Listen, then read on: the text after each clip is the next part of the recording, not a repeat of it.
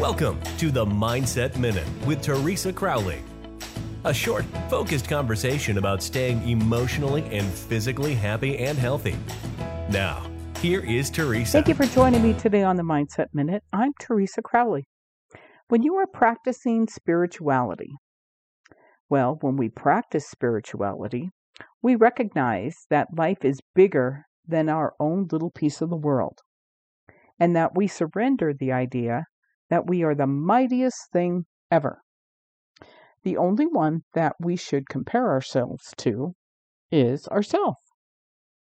It helps us in life to make the good coping strategies that you'll need because we do need them in our day to day life.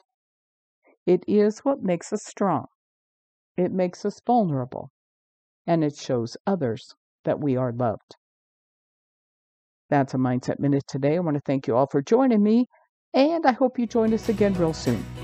Thank you for listening. We look forward to you joining us weekdays on the Mindset Minute with Teresa Crowley.